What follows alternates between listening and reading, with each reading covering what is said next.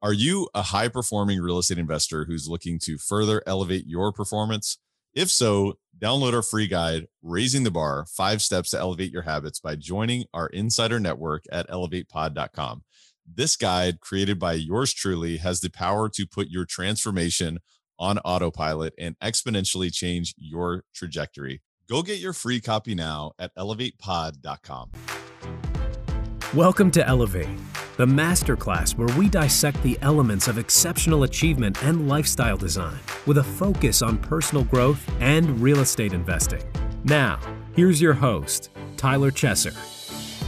Elevate Nation, welcome back. This is Tyler Chesser. I'm so thankful to have you here. And I am blessed and grateful to be sitting with Lo Hornbuckle today, who is a phenomenal developer, investor, and purpose driven individual. And you're going to learn so much today about how being a Renaissance man and really being curious and integrating learnings and multidisciplinary learning into your real estate business can impact not only your impact, but it can also impact your bottom line in so many different capacities. And it really can make life worth living. It can make business worth struggling through, right? Because it's not always easy, right? It's not always totally smooth and simple to do big things, whether it's in real estate or otherwise. But I think you're going to get a lot of that firepower from today's episode. I want to encourage you to really buckle up because today's episode is phenomenal. And Elevate Podcast is all about mindset, mind expansion, and personal growth for high performing real estate investors. I'm your host, Tyler Chesser, and I'm a professional real estate investor and high performance coach. It is my job to decode the stories, habits, and multifaceted expertise of world class investors and other experts to help you elevate your performance and lifestyle. Are you ready to take it to another level? It is time. Let's raise the bar. And before we dive into this episode, I want to ask you if you haven't done so already, give us a rating, a review, and subscribe and follow Elevate Podcast wherever it is that you listen or watch uh, podcasts. And um, you know, it obviously helps us as we continue to bring massive value. Uh, beyond that, we'd love to ask you uh, to pay the fee, which is really just to share this with someone that you care about, someone that you maybe have just met, someone that you've known for a long time, maybe someone that you'd like to reconnect with. Share this episode, share this podcast with someone that you care about. That's the fee. If you've already done that one time, thank you so much. We just ask you that you do that one more time. You share this with someone that you care about. If you feel so inclined, share this on social media, share this with your network and tell them what are your takeaways? Or, you know what, I really love this podcast because, you know, one of the things that's so important is that the word because is one of the most influential words in the English language. And the reason why is because people need reasons to understand and to to take certain actions. And we can be more influential when we give people reasons why. And it's not because i said so. It's because this was impactful because right? And, and there's so many different ways where we can really apply that in our life in our business and in the way that we impact other people. So i just want to encourage you to share this. And let's dive in. I want to introduce you to Lo Hornbuckle of Dallas, Texas, who is the CEO and founder of Sage Oak Assisted Living and Memory Care. Founded in 2015, Sage Oak isn't just another assisted living company. Sage Oak is the boutique assisted living company with five locations in Dallas and a total of 40 beds. Sage Oak provides small, intimate home settings that allow those who need a little extra care to receive the love and dignity that they deserve. Sage Oak also has two ground up boutique assisted living slash memory care developments in Texas and Louisiana, totaling just under 300 beds with an estimated dollar value of $45 million. For more about operations related to boutique senior housing, visit thesageoak.com.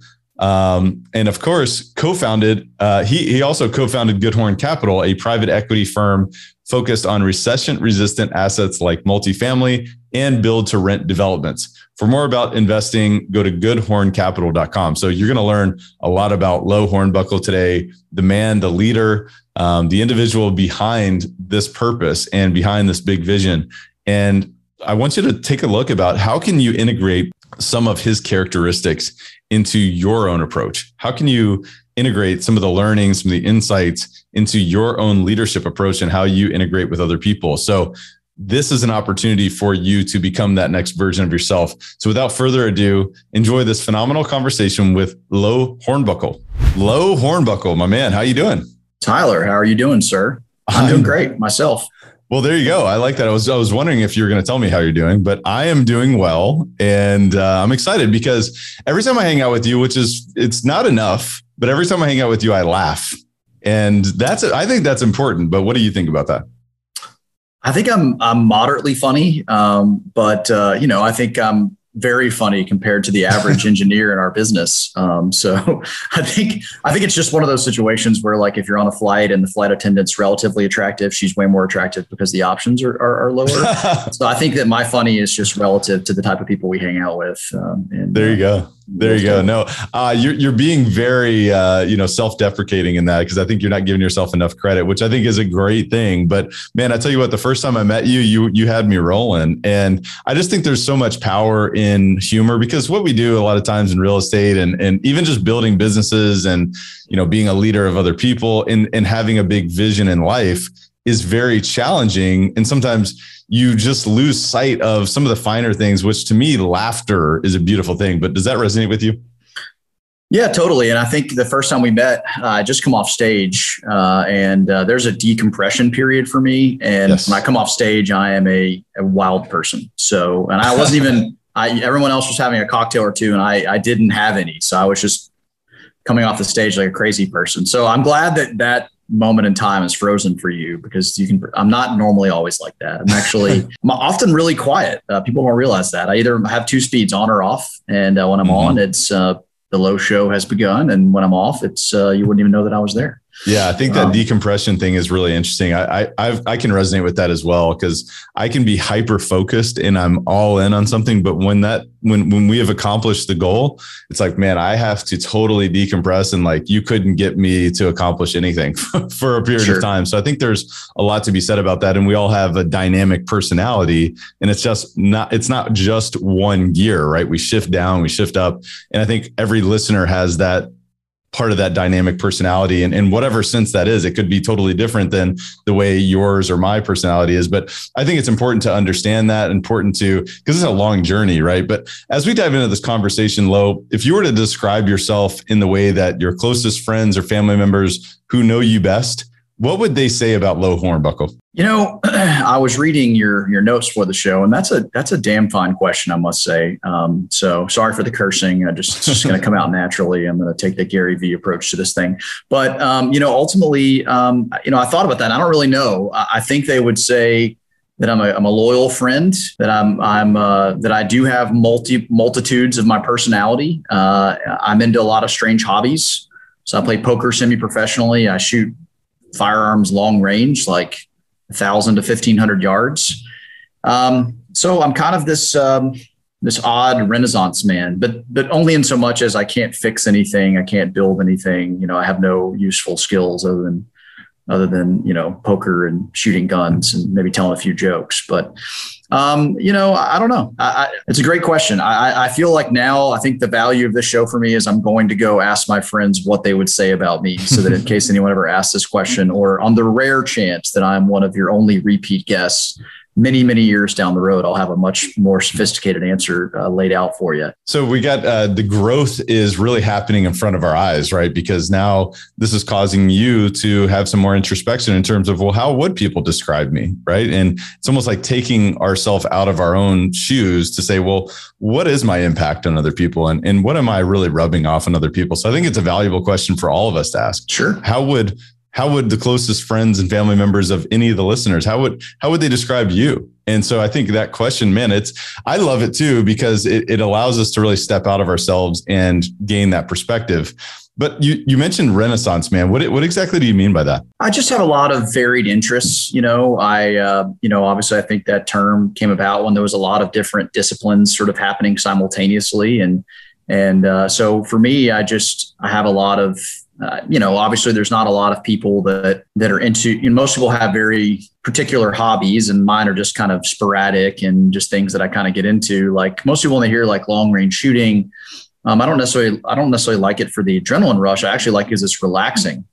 Because when you're shooting long range, it's more about breathing. It's about controlling your body. It's about uh, it's you're not shooting very fast in many cases, um, and so it's more about precision. It's more about you know thinking through a problem. You know, right? You've got you know gravity's constant but uh, the wind's not and you know other other environmental impacts change it. So when you're shooting really far you've got to consider barometric pressure you've got to consider uh, which hemisphere are you in. There's a lot that goes to it. And so it's really kind of a fun math problem that then only gets executed when you breathe properly and control your body and pull the trigger appropriately as an example right? So uh, that's a hobby that's not super common, right? So, you know, so I think it's just because I'm interested in a lot of different stuff. I'm, I'm sort of the type of person that would be prone to, to reading a book about self improvement. And I'd also read like a Stephen Hawking book and then Google every other word about black holes. Um, so I just kind of I have a lot of different interests. I, the whole world is a very curious place to me, and I feel like um, you know a lot of people we get so focused in our niches or our silos that we don't ask broader questions. Um, and I enjoy, you know, I just enjoy uh, learning about lots of different stuff. So that's that's probably why I felt that way. Man, that resonates with me very deeply. And that's one of the things that I love about doing the podcast as an example is I get to scratch that curiosity itch so deeply. And it's like, I want to know. And, and the more I've become awareness of, or I, I've gained awareness in terms of my own deep sense of curiosity, the more my life has gained depth and color and excitement. And I'm sure that's the case for you. And you talk about even just hobbies and learning how you can apply certain curiosities or learnings in terms of not only your biology in terms of your breathing but also what's happening in your environment and also you know the mechanics and perhaps even the mathematics of of long range shooting. I think that's really really interesting. But when did you discover that curiosity? I mean when did you discover sort of that was your baseline and, and really something that really kind of continued to open your eyes? Well i mean I, I definitely as a child i mean i was definitely i think if you had asked me that question about how people would describe me as a child, I probably would have used the word precocious. Um, I was an only child. And so I had to sort of make, let's just say family vacations weren't very fun because I would just be me and my parents and they were on vacations. They wanted to relax. And when you're a kid, you want to do stuff. Um, right. So, you know, I had to kind of, I had to just kind of, you know, I had to read a lot. I had to, you know, go outside and explore and, you know, sort of test boundaries and, and things like that. So, I mean, I, as a kid, I was always in trouble. I was always into something because I was just, I was exploring. And um, I wouldn't say I was bad, but I definitely wasn't good. So I was somewhere on the spectrum of, of being a bad kid. Uh, I did some bad things. Uh, you know, I did some really great things, and uh, but I learned a lot. And you know, I think uh, I just sort of kept that. I never really, um, I never really grew up from a curiosity point of view. You know, you know, when you're a kid, there's all these things you do that you know, as an adult, maybe aren't socially acceptable. And I think there's a lot of people to make the argument that as kids we kind of had it figured out, and that as adults we lose an element of that. And I certainly would agree with that perspective. But from a curiosity standpoint, I'm as curious now uh, as as I ever have been.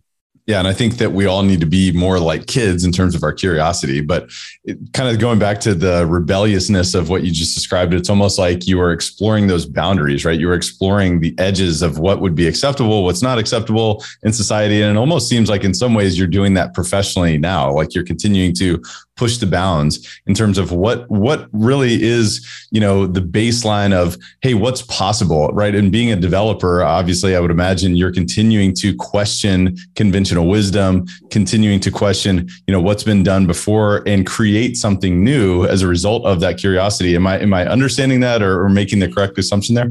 No, I mean, you know, fundamentally, I mean, I think um, some of the work that we do, some some of the work we do at our company is incredibly easy. Um, but a big chunk of what we do is incredibly hard. And you know, look, operating in assisted living and memory care very difficult. Developing, especially in a in a, in a difficult supply chain environment like we have now, very difficult. But I, I, would say I'm not a religious man, but the closest thing I can come to a spiritual experience is when you visit a field, uh, just a just a field for three years, and then one day it becomes something else, and it becomes something that people are going to experience joy, happiness. They're going to eat there, they're going to live there, uh, they're going to they're going to go through visit families, and then you know often go through end of life in, in this place and to just create something from from from nothing, uh, or at least create the field was nothing. Obviously, took a lot of raw materials. It didn't come from nothing, but um, that's a really um, that I didn't really have that experience, and I've only recently started to accept calling myself a developer because I'm like the least handy developer ever. so I can't I can't do anything. So it feels really insane. Like, you know, when I'm talking to people, I'm like, oh, okay, you're you're, you're a builder. I'm like, no, no, I hire those. I, I can't build anything. Um, so it's it's really cool because you know development really is about um, bringing people together. And it's about creating a symphony right? So you've got all these different instruments that have to sort of work in conjunction. And so it's been really fun to um, be in situations where maybe there's a interpersonal matter between you know two of the members of the team. Like maybe the there's a couple property manage, project managers and they're squabbling and like you have to sit them down. Like maybe they don't even work for me. And i'm like all right let me just coach train and lead right? So um, there's just a lot of really really cool stuff that comes from that. You know, we've overcome a lot of adversity for some of the projects that we've done. So um, you definitely get a, um, a real sense of, I would say self worth, but also self confidence when you can just, you know, that old saying, everyone's got a plan until you get punched. Mm-hmm. As a developer and as a developer of assisted living and memory care, you're going to get punched, sometimes literally.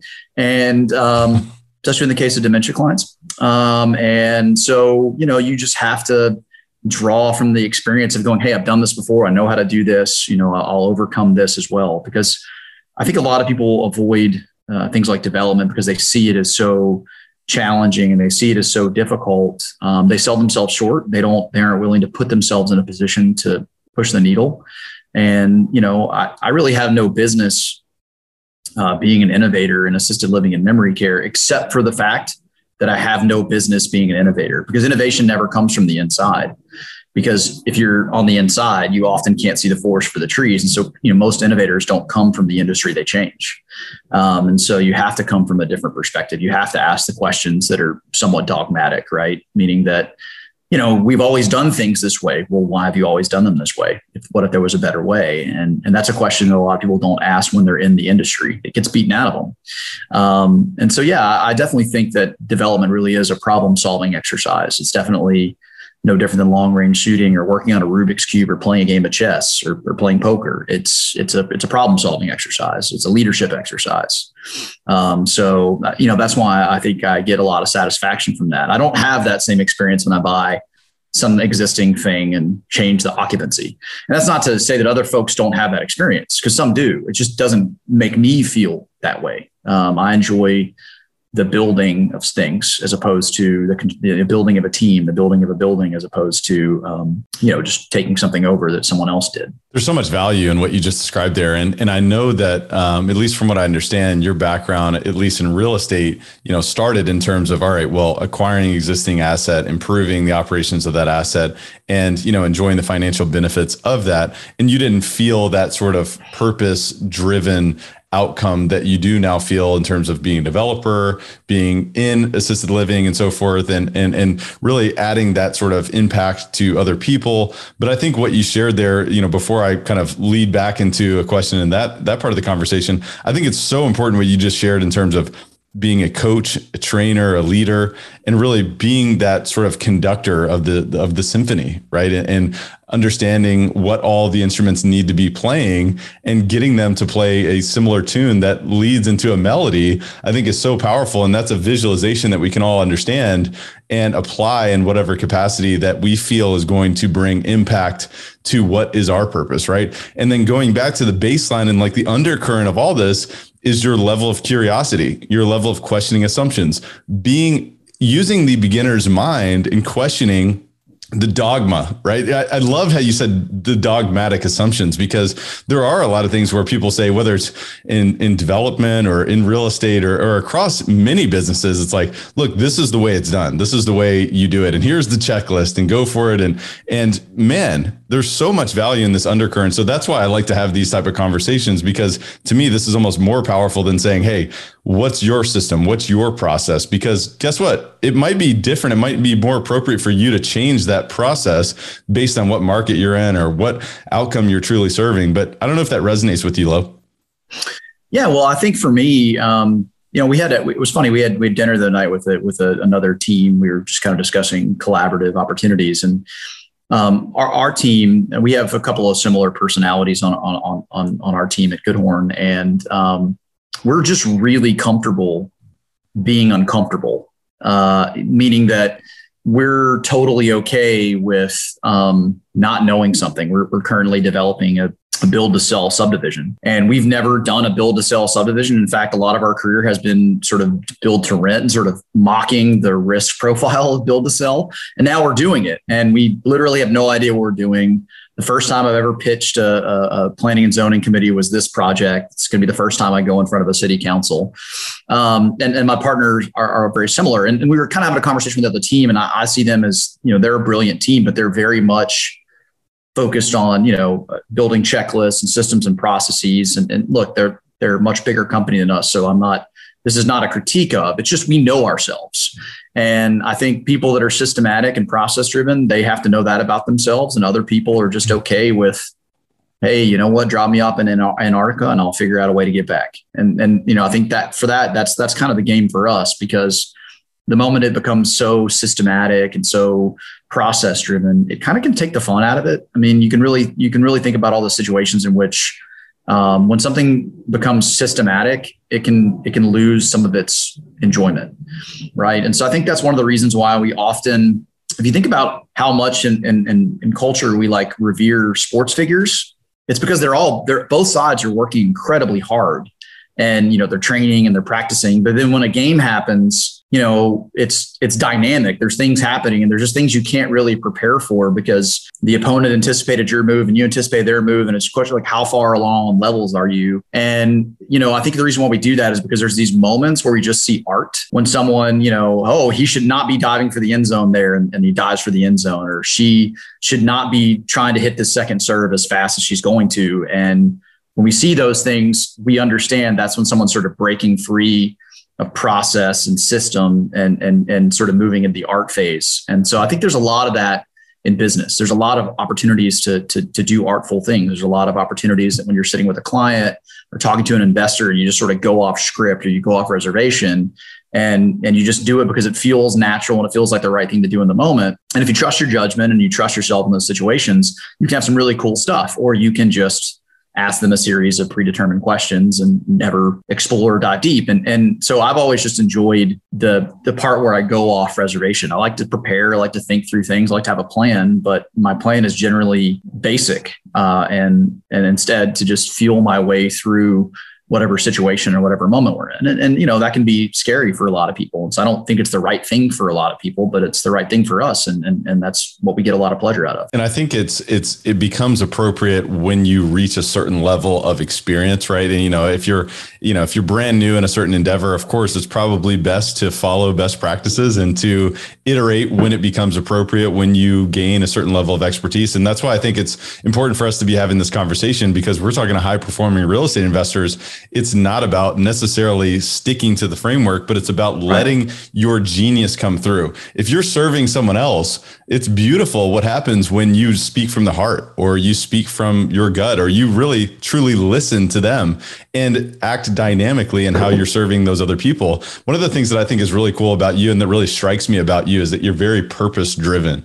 So talk to me about that because the reason why I bring that up is this past weekend I spent the weekend with a man named Rich Diviney, a Navy SEAL commander for uh, 20 plus years and he is an amazing individual and he's he was a previous guest on elevate and he actually works with simon sinek who wrote the book start with why. Mm-hmm. And when simon sinek wrote that book you know if you think about that phrase start with why of course it makes a lot of sense but there's a huge shift in terms of your real impact and you know the real income that your property you know properties your businesses can create. And it's a total transformation in terms of not only your you know your integration with the marketplace but also your company and the people that you impact internally as well. So talk to me a little bit about how purpose drives you forward and what that really means to you and really what your purpose is. You know see i don't you know i don't necessarily see myself as as as distinctly purpose driven i think the reason why sometimes people have that perception is because the difference between some of what I do and what I think a lot of your other guests do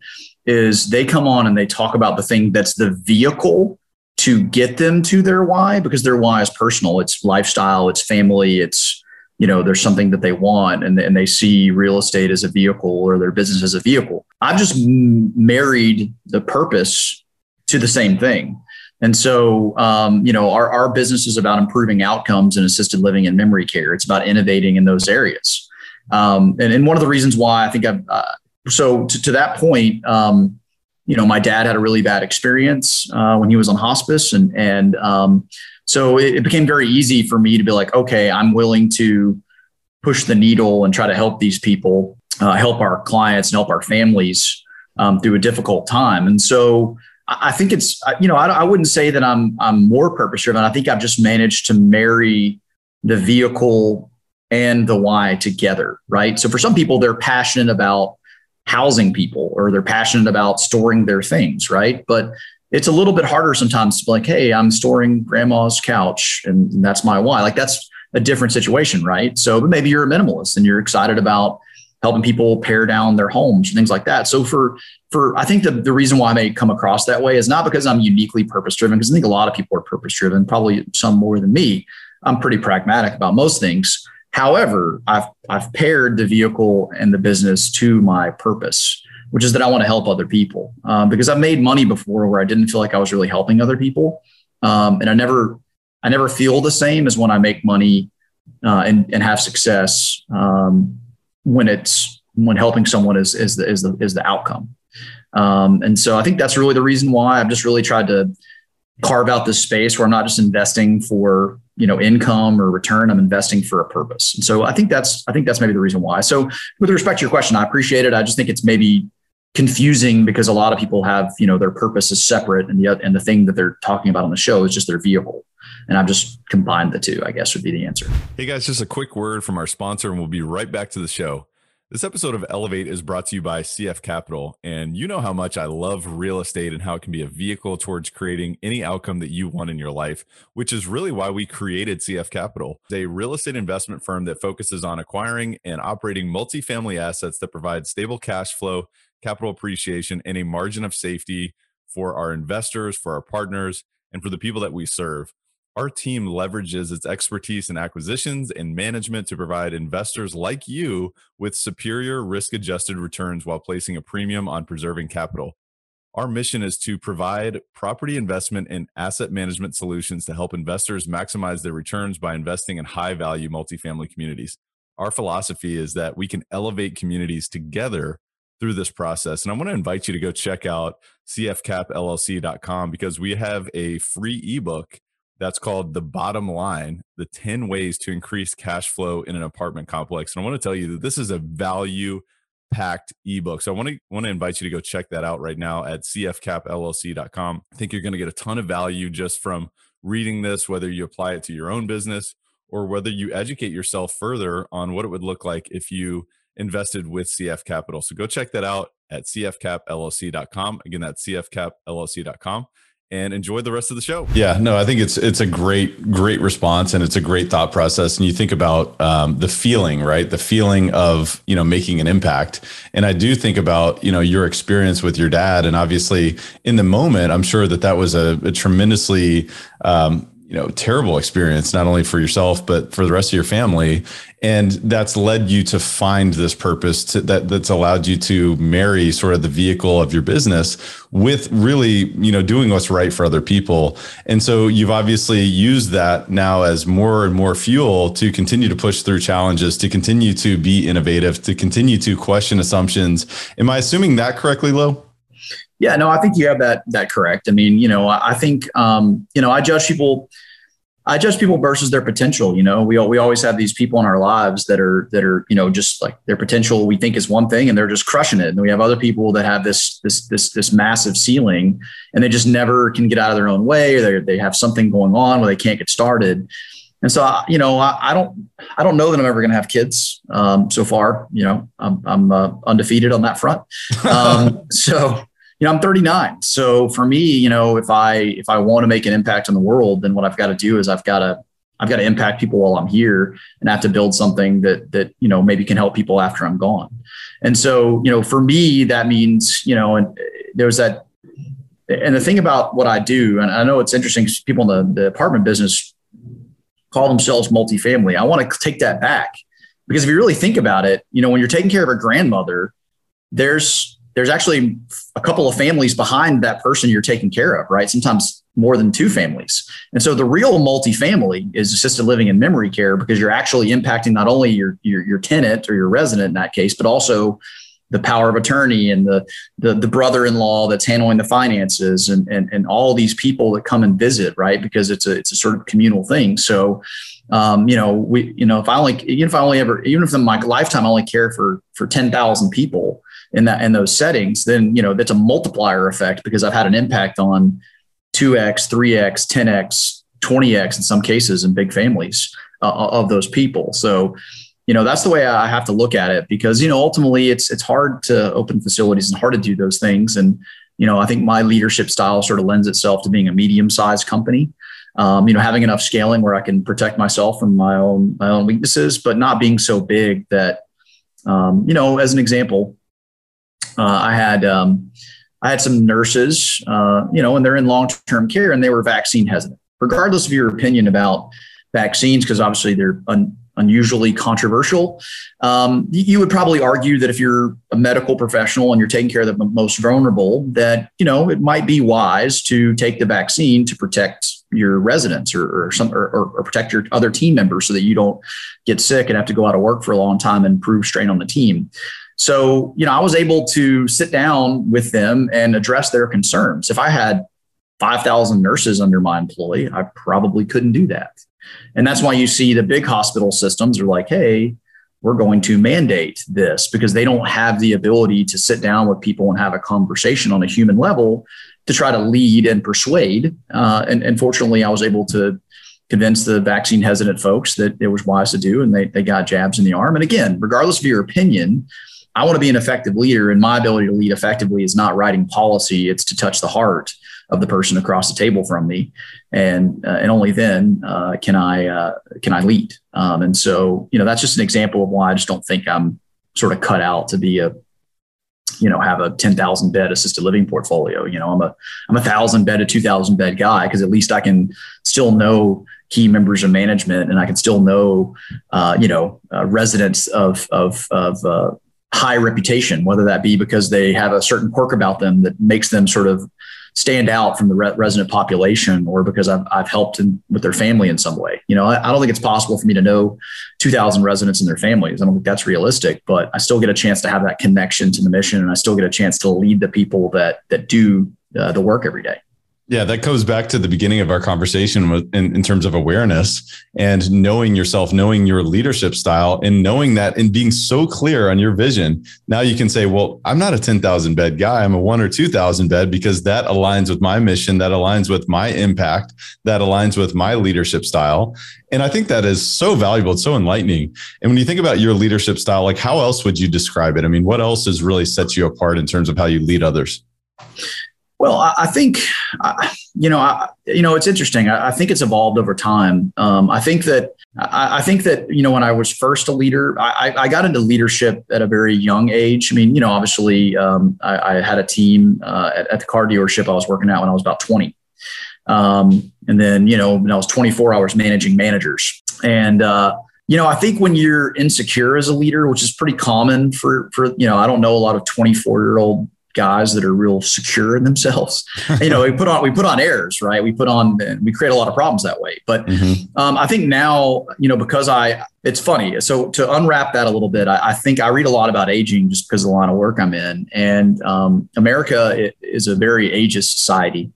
And uh, we do a lot of things that's very subtle, but I think the thing we've kind of gotten away from is that with age means that you should know yourself better. Um, and so one of the things that I think is true is that, you know, a lot of the best leaders are generally a little older um, because they have that wisdom and they know themselves. And, and so I really try to approach, um, uh, you know, leadership first off from a self-awareness point of view, because if I if I'm not the right person to deliver the message and there's someone better to do that, that's the first thing. So many leaders are so caught up with themselves being the answer. Sometimes the way to lead is to have someone else deliver the message who has the relationship or has the credibility, right? Um, and so uh, different different situations call for different things. So I like to try to think of myself as pretty flexible, mostly because I try to meet people where they are. Um, and so uh, when I have somebody that's a concern or issue, I try to really understand that concern or issue before I attempt to, to lead or try to solve a problem because, um, you know, our, we have a mutual friend and he sort of coined the phrase that uh, prescription without diagnosis is malpractice. And it's really nowhere more true than leadership, right? Because I can assume, you know, things about you. Um, and I think a lot of that flows from the fact that in assisted living and memory care, our tour process is generally about an hour and a half talking and then like 15 minutes of the building. So it's a very unusual process because we have to understand, you know, what's going on medically with the with the client, you know, what's happening, where have they lived recently, what's worked, what hasn't worked. Then we have to understand the person that's usually sitting across the table from us is like a power of attorney. It's often not the not the client themselves. Are their family dynamics? Where are they at in this, this process? Or do they want mom or dad to become strong again and be, become an Olympic weightlifter, right? Even though they're just fresh off a rehab for a broken hip, or do they they want them to be comfortable? Do they want them to have, you know, do they want them to gain weight, lose weight? You know, what is it they're trying to do? And so because of that process, you really have to dive and dig and sort of you have to really find core, you know, I, I actually think a tour is really simple. You have to find pleasure and you have to find pain. You have to lead them to pleasure and you have to solve their pain, but you can't do that until you sort of probe and really get to the core issue of, of, of, their problem or or how to get them more pleasure right? Some people move in for lifestyle reasons some people move in because they've been falling and they want to stop falling right? It's a pain thing. So um, because of that i think i've spent the last five or six years of my career really learning how to ask questions and really learning how to ask questions that i think um, create a choice. Um, my favorite questions are questions that create a fork in the road and then I can then sort of let people choose a fork. And there's no right or wrong answer, but those choices that they make, they tell me a lot.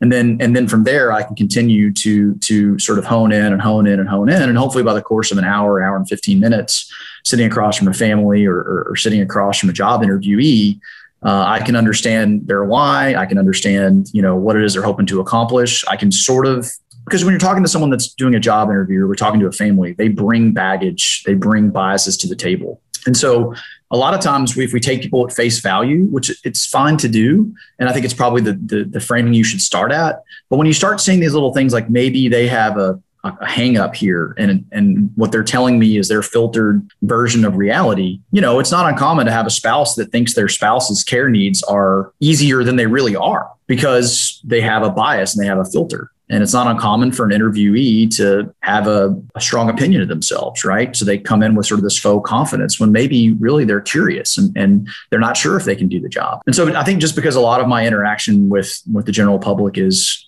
is uh, is interviews and is tours with families, it's just caused me to really get to a place where I ask good questions. And I think that's the that's probably the essence of, of leadership is you have to understand the person, you know, sitting across the, the table from you. You have to understand their actual problem, you know, and uh, if you can do that, then you can try to help them solve it. Because I think that's really the essence of leadership in a lot of cases. That is so, so good, man. And it it really brings up a recent experience that I had. We had a group of entrepreneurs on a mastermind call recently, and we had a guest speaker come in and speak to us about leadership, about growing businesses and so forth. And it was so off putting when he began the conversation by saying, Look, guys, I have the answers and you don't. And he didn't exactly say that, but he led into that without understanding any of us on the call. And it was very, very off putting. And it really resonates with me exactly what you're talking about because leadership is not a one size fit, fit fits all approach. It's not a, you know, here's my answer and I know all and you must follow. And if you do, here's the promised land because we're all different, right? We all have different needs. We all have different desires. And especially in your business, obviously, you know, families, there are different needs, desires, baggage, you know, background and true like goals, right? What, what is it that you are looking to accomplish? And then crafting that and co-designing that future is what I believe is real leadership. And I think there's a lot of obviously tactics that go along with that in terms of question asking and really listening and deeply actively listening and so forth. But man, that's so insightful. And I really appreciate you sharing that because it really resonates with me. If we were to switch gears just a bit and talk about, you know, sort of whether it's residential assisted living development or just development in general, talk to me a little bit about numbers and so forth. And obviously you talked about, you know, the, the supply chain and all the challenges that we have going on right now. We have inflation happening left and right. We have labor issues going on left and right. You know, talk to me a little bit about perhaps some of the numbers. Let's talk about some challenges. Let's talk about some opportunities. What are you seeing in your corner of the world? Well, in the assisted living world, I'm in I'm in a couple different states, um, and uh, one state's been one area has been really hard hit by natural disasters. So I would consider it to be kind of a non-normalized market. You know, when when you when you're the only market that's had you know two hurricanes in the same season in U.S. history, you're going to have a sort of a, a a different thing happening, right? There's businesses that are closed because they're destroyed. There's homes that still haven't been rebuilt.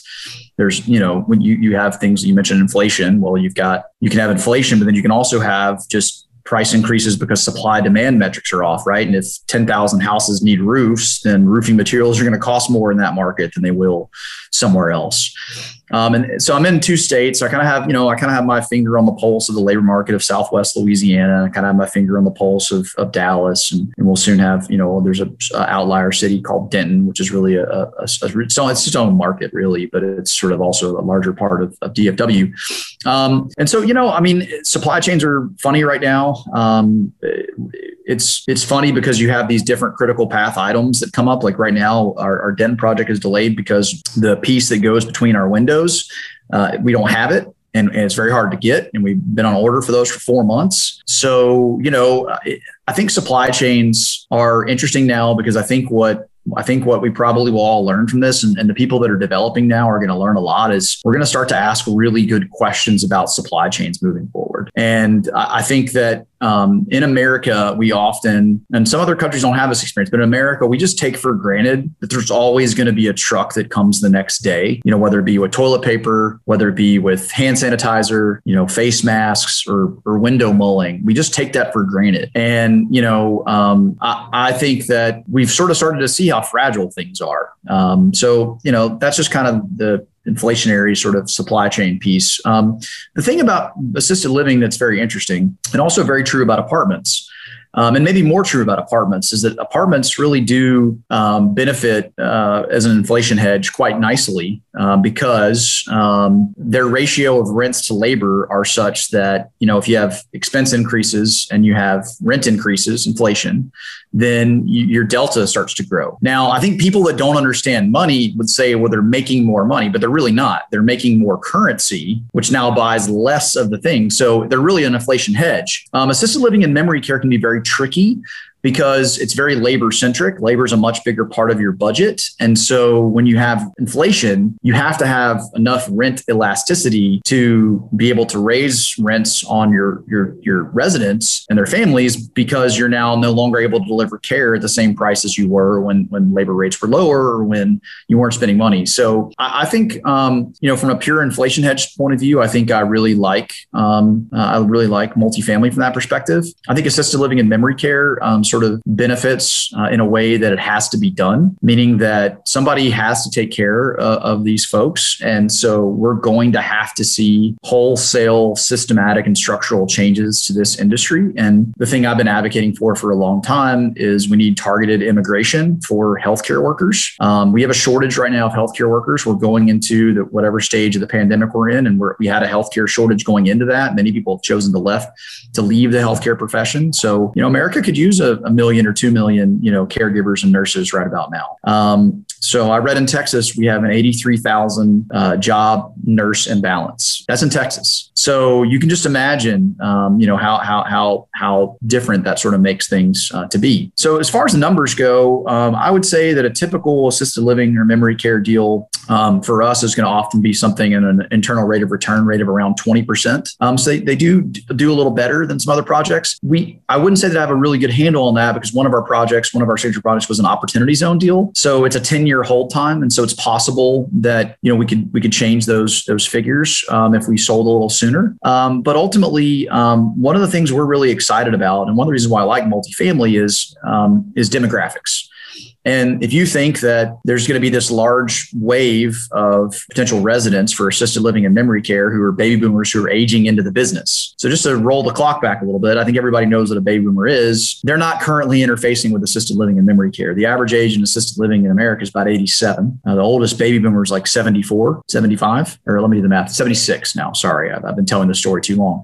So the oldest baby boomer is 76. Uh, so they still have almost a decade before they really start to substantially interface with many components of long-term care. Um, and so, you know, we really like the idea of holding on to our assets for a longer period of time because we foresee compression um, of, of capitalization rates. And because we do a unique approach to assisted living and memory care, I actually kind of think our company is going to be more of a target of a merger uh, than an acquisition um, because um, what I think is going to happen is some of the big players are going to be like, hey, like you're charging more, you're getting better outcomes, you're doing this thing. Like we've looked at your model, your buildings are a little weird. We get that, but we don't really understand what you're doing. And so rather than like try to rebuild it, we're a big company and we're just trying to juice our revenue numbers to our stockholders. So we're just going to acquire you and then keep you on as a manager.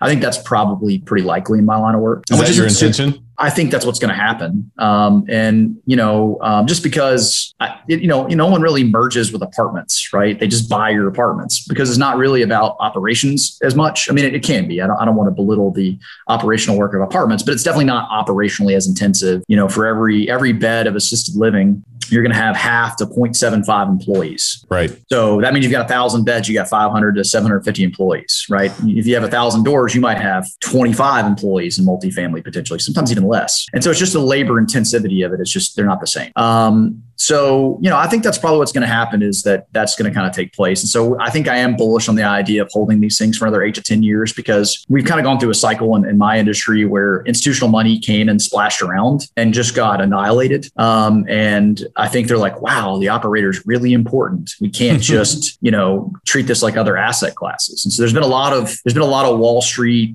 institutional money players that have just gotten just demolished in my business. And it's because they don't understand that they should be betting on the jockey and ignore the horse because this is an operator business.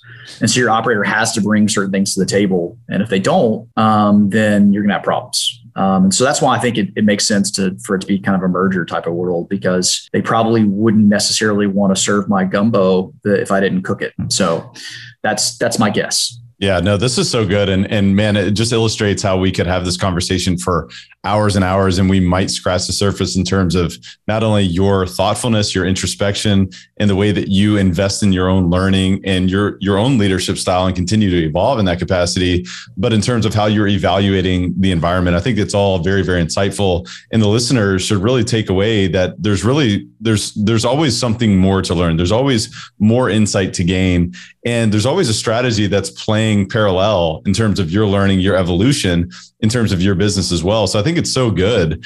And before we really transition into our rapid fire section before we wrap up this conversation, I would be remiss to ask you, if I didn't ask you, uh, if you were to give yourself advice from you know a few years back as you were growing your business and obviously you're continuing to grow your business but what's the best advice that you would give your younger self in terms of whether it's real estate development or residential assisted living? What, what's the biggest piece of advice you'd give yourself? You're either going to love this answer or you're going to hate this answer. Because when i get asked this question i have the same answer which is that i wouldn't tell myself anything because anything that i tell myself would alter who I am and it wouldn't make a difference. I think that so much of business is built around uh, shortcuts and hacks and, and, and avoiding things when in reality, the learning happens when you are failing. The learning happens when you push yourself. And so I think when you try to give yourself, maybe the advice I would give myself is, is, is just to, you know, uh, continue to struggle um, because, um, you know, I've done a lot of things that have been difficult. I faced a lot of, a lot of setbacks in, in my journey. And I've, I've, you know, when I used to coach people that were taking up assisted living and memory care, um, I would really try to work with people that I thought had grit because you have to have grit in, in business. And, and, I think the type of grit that you have to have in apartments is maybe different. Your grit has to be in like the deal flow acquisition side because how many deals you have to underwrite, you know, that that requires a that requires a, a, certain type of person with a certain type of attitude. So, you know, I think people that are successful are the ones that develop grit. Um, and we've been we've been in a period of time now where I think there's a lot of easy money and there's a lot of stuff kind of flying around, but that won't last forever. Um, it can't. Um, and I think the people that sort of develop the ability to, again, they got a plan, they get punched, you know, now you need a new plan. And so I think the people that develop that in these times are going to be the ones that are, you know, are going to be the ones that that succeed, how whatever their definition of success is. I think it's phenomenal. I think there's so much to be learned from what you just said. Continue to struggle. There are no shortcuts, right? And, and going through that struggle is where the answer is you know there's no advice other than that and i think that that is such a valuable thing and you can continue to expand and evolve through that struggle. And I think that's a it's a great advice that we can all remind ourselves of. But Lo, man, I could go on and on with you for a really, really long time. And so I want to be respectful of your time. I want to transition into our rapid fire section. We call it the rare air questionnaire. It's all about having conversations like this and being uncommon, being introspective, being thoughtful, being dynamic in terms of our personality, in terms of our approach, in terms of how we listen to other people, how we lead people, and leaning into that, man. This is such a great conversation. If you had to point to two or three of the most impactful books you've read over the past few years, what would those be and why? You talked a lot about learning and, and, and reading in this conversation so far. yeah, I've spent a lot of time just you know cursory uh, studying the human brain. Um, you know, and I think we don't. There's a lot we don't know about the human brain. So a good book I really enjoy is uh, Brain Rules. It's 12 rules about about the brain. Uh, number you know number one is exercise. You know, so I'm a little tubby, but uh, I like to exercise and I like my foods.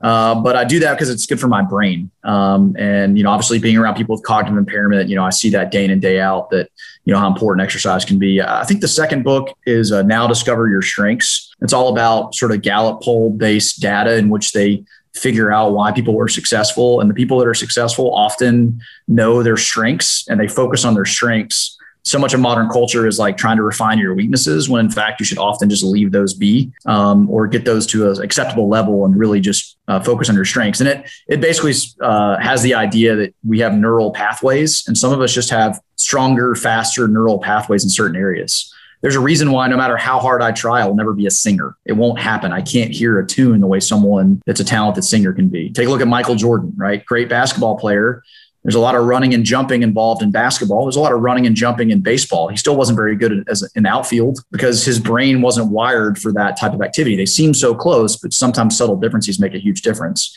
And then I would say um, probably factfulness. It's written by this guy who's a, a public health guy, uh, and he actually, I think he passed away, and his kids published his notes and made it into a book. And it's a great sort of apolitical approach to um, that we don't have enough facts. And so the book starts off with a series of questions. And it's like, what percentage of girls in Afghanistan do you think graduate high school? And then you fill in the numbers. And we have all these bias, we have all these biases and all these misconceptions about the world because we consume media and the media has a narrative, right? And the narrative isn't necessarily positive. Unlike a lot of people, I don't blame the media because I blame us. The media is just giving us the crap that we want. And so people that like rail on the media, will just turn it off or, or, or support media that you that you don't, because ultimately when people we stop consuming crappy media, we'll get better media. When we stop electing crappy politicians, we'll get better politicians. So factfulness really takes the approach of it kind of sets the baseline that we're so uneducated about facts uh, that we basically act in this we act and make all these decisions in a fact in a, in a, in a factless world and we need to get more you know prone to understanding the facts. I think those are probably the three books that I think probably come to mind when asked that question. Yeah, and I, I think it was so interesting when when it showed that chimpanzees when answering those questions were more accurate than human beings or even highly intelligent, you know, regarded scholars and so forth. So I thought that was really, really insightful. Well, it exposed it exposed that your our biases are so strong that you can ask a college professor, and maybe not in their discipline, but like in a somewhat related discipline, and they'll bring baggage to the table that makes them less accurate than a chimpanzee. it's not against education; it's basically exposing that we're all especially now in the world of social media, we all exist in our own curated reality but that doesn't make the reality factful. And so we have to challenge our own biases all the time to make sure that our lens of looking through the world doesn't make us less accurate than a chimpanzee randomly picking A, B, C, or D. Lo, that was so good, man. And I loved your reasons why. And, and I could talk a lot about brain rules as well, but I'll, I'll I will leave that for part two because I, I guarantee we're going to have part two of this discussion at some point because, man, there's so many different directions we could go with this entire conversation. But aside from what we've already talked about today, Lo, what's the biggest way that you elevate your life on a daily basis? Yeah, I think it, I think helping others. I mean, I don't have the luxury. You know, some people, uh, you know, their ability to develop other people. It's it's a luxury. For me, it's a necessity. I mean, I have a lot of people that I count on on my team that take did take care of very vulnerable people, um, and so I think what I try to do is just try to try to help them uh, be smarter, quicker, stronger. And so I really try to help people around me uh, get better. Um, and uh, you know, I try to coach and train and lead when when I can. And I always feel most frustrated when I'm, you know, working on some project or in the business and I get away from the root of coaching, training, and leading, which is is, is, the most fun part of what I do. Even if it's hard, it's definitely the most fun part because when I see a person, you know, start at point A and end up at point Z, it's it's very it's very rewarding for me in a lot of ways. It's a pattern that I've observed between the most successful people that I've spoken to is that when I ask them how they elevate themselves, they're really talking about, in many ways, how they're elevating others around them as well. And I think that's so powerful. It's such a great pattern for us all to really observe and delineate further in our own lives. And my last question for you before we wrap today is what's the biggest way that you elevate others? Is there anything additional that you would add to that? Um, you know, I, you know, I think it's probably covered, but I really try to understand what their situation is and what they what they want, and and when I understand that, I can I can then facilitate helping them get there.